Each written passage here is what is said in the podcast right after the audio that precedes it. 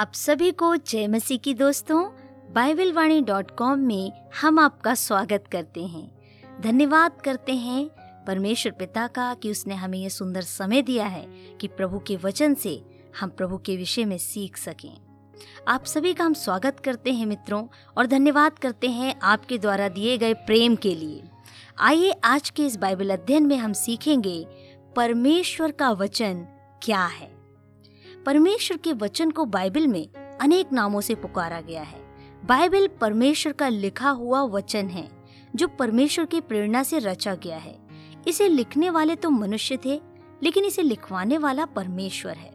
आज हम पढ़ेंगे, बाइबल इन्हें किन नामों से पुकारती है? बाइबल परमेश्वर का वचन है, जिसमें छियासठ पुस्तकें हैं, जिसे लगभग 40 लेखकों ने अलग अलग स्थानों में और अलग अलग समयों में लिखा। बाइबल में कुल ग्यारह सौ नवासी अध्याय और इकतीस हज़ार एक सौ एक पद हैं। पुराने नियम में शब्द परमेश्वर तैतीस सौ बयासी बार उपयोग किया गया है। परमेश्वर का वचन तलवार है। आत्मा की तलवार, जो परमेश्वर का वचन है, ले लो। इफिसियो छह के सत्रह में इस प्रकार लिखा है। बाइबल बताती है कि परमेश्वर का वचन अपने आप में दो धारी तलवार से ज़्यादा तेज धारदार है, जो मनुष्य के मन को और गूदे गूदे को आर पार छेदता है, अर्थात मनो को जानता है। तलवार एक ऐसा हथियार है जो वार करता है, यह आत्मिक रूप से अंधकार की शक्तियों के लिए इसकी उपमा दी गई है, क्योंकि हमारे हथियार आत्मिक गढ़ों को ढा देने के लिए पर्याप्त है। परमेश्वर का वचन हथौड़े के समान है। परमेश्वर का वचन बड़ा ही सामर्थी है, जिसकी उपमा एक हथौड़े से भी की गई है। यर्मिया तेईस के उनतीस में कहता है कि परमेश्वर का वचन ऐसे हथौड़े के समान है, जो किसी भी चट्टान को चूर चूर करने की शक्ति रखता है। अर्थात, यह गलत शिक्षाओं के ऊपर एक भारी प्रहार करता है और शैतान की शक्तियों के टुकड़े टुकड़े कर सकता है। परमेश्वर का वचन दीपक के समान है भजनों को लिखने वाला भजनकार राजा दाऊद कहता है, परमेश्वर, तेरा वचन मेरे लिए मानो दीपक है और मेरे मार्ग के लिए उजियाला है।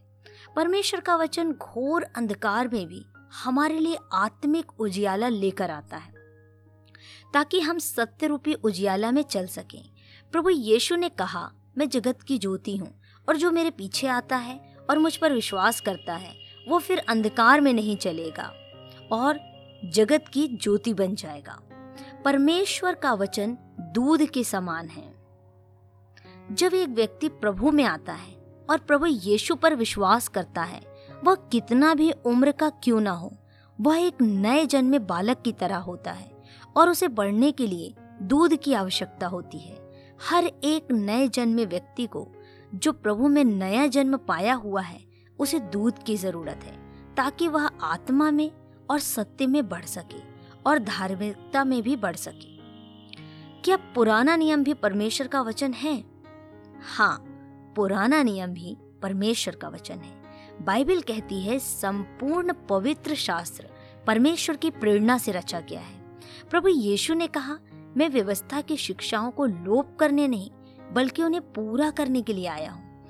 प्रभु यीशु ने नए नियम में पुराने नियम की उनतीस किताबों में से उल्लेख किया है, जो बताता है पुराना नियम भी परमेश्वर का वचन है। परमेश्वर का वचन रोटी के समान है। जीवन जीने के लिए रोटी अति आवश्यक वस्तु है, जो हमारे शरीर को पोषक तत्व प्रदान करती है और हमें हष्टपुष्ट रखती है। लेकिन प्रभु यीशु ने कहा, मनुष्य केवल रोटी से ही नहीं, बल्कि हर एक वचन से, जो परमेश्वर के मुख से निकलता है, अर्थात परमेश्वर के वचन से जीवित रहेगा। ये बात प्रभु यीशु ने पुराने नियम के व्यवस्था विवरण के अध्याय आठ आयत तीन से कही थी और व्याख्या की थी, प्रभु यीशु ही जीवन की रोटी है, जो इस धरती पर बहुतायत का जीवन देने को आया। परमेश्वर के वचन की सात आशीषें। पहला, परमेश्वर का वचन स्वतंत्र करता है। प्रभु यीशु ने कहा है तुम सत्य को जानोगे और सत्य तुम्हें स्वतंत्र करेगा। प्रभु ने कहा, मैं ही मार्ग, सत्य और जीवन हूँ। वचन जो देदारी हुआ, वो वचन यीशु मसीह ही है। दूसरी आशीष, परमेश्वर का वचन चंगाई देता है। परमेश्वर अपने वचन को भेजकर सभी रोगों से हमको चंगा करता है। प्रभु यीशु ने दूर से कहकर उस सूबेदार के सैनिक को चंगा कर दिया था। अपने वचन को भेजकर। तीसरे आशीष, विश्वास उत्पन्न करता है। बाइबल कहती है, विश्वास जो सारे जगत में जय पाता है, वह विश्वास सुनने से आता है और सुनना प्रभु यीशु मसीह के वचन से होता है। चौथी आशीष, पापों से बचाता है। बाइबल में परमेश्वर के दास दाऊद ने इस प्रकार कहा है, एक जवान किस उपाय से अपने आप को शुद्ध और पवित्र रख सकता है? केवल एक ही उपाय से, और वह है परमेश्वर के वचन के अनुसार सावधान रहने से। पांचवी आशीष, हमें आनंदित जीवन देता है। आशीषित है वह व्यक्ति जो परमेश्वर के वचन को सुनता है।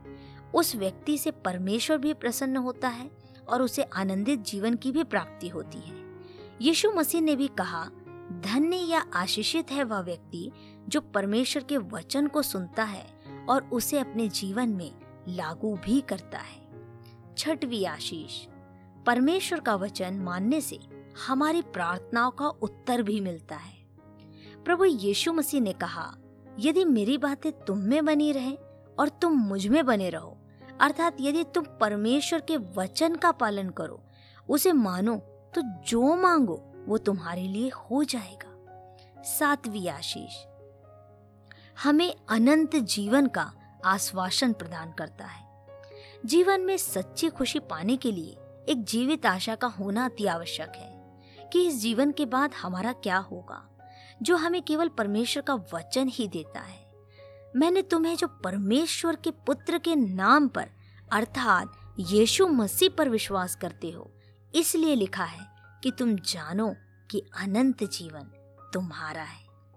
तो मित्रों, हम विश्वास करते हैं कि आज के इस ऑडियो के द्वारा प्रभु ने आपको आशीष दी है, आपसे बातचीत की है।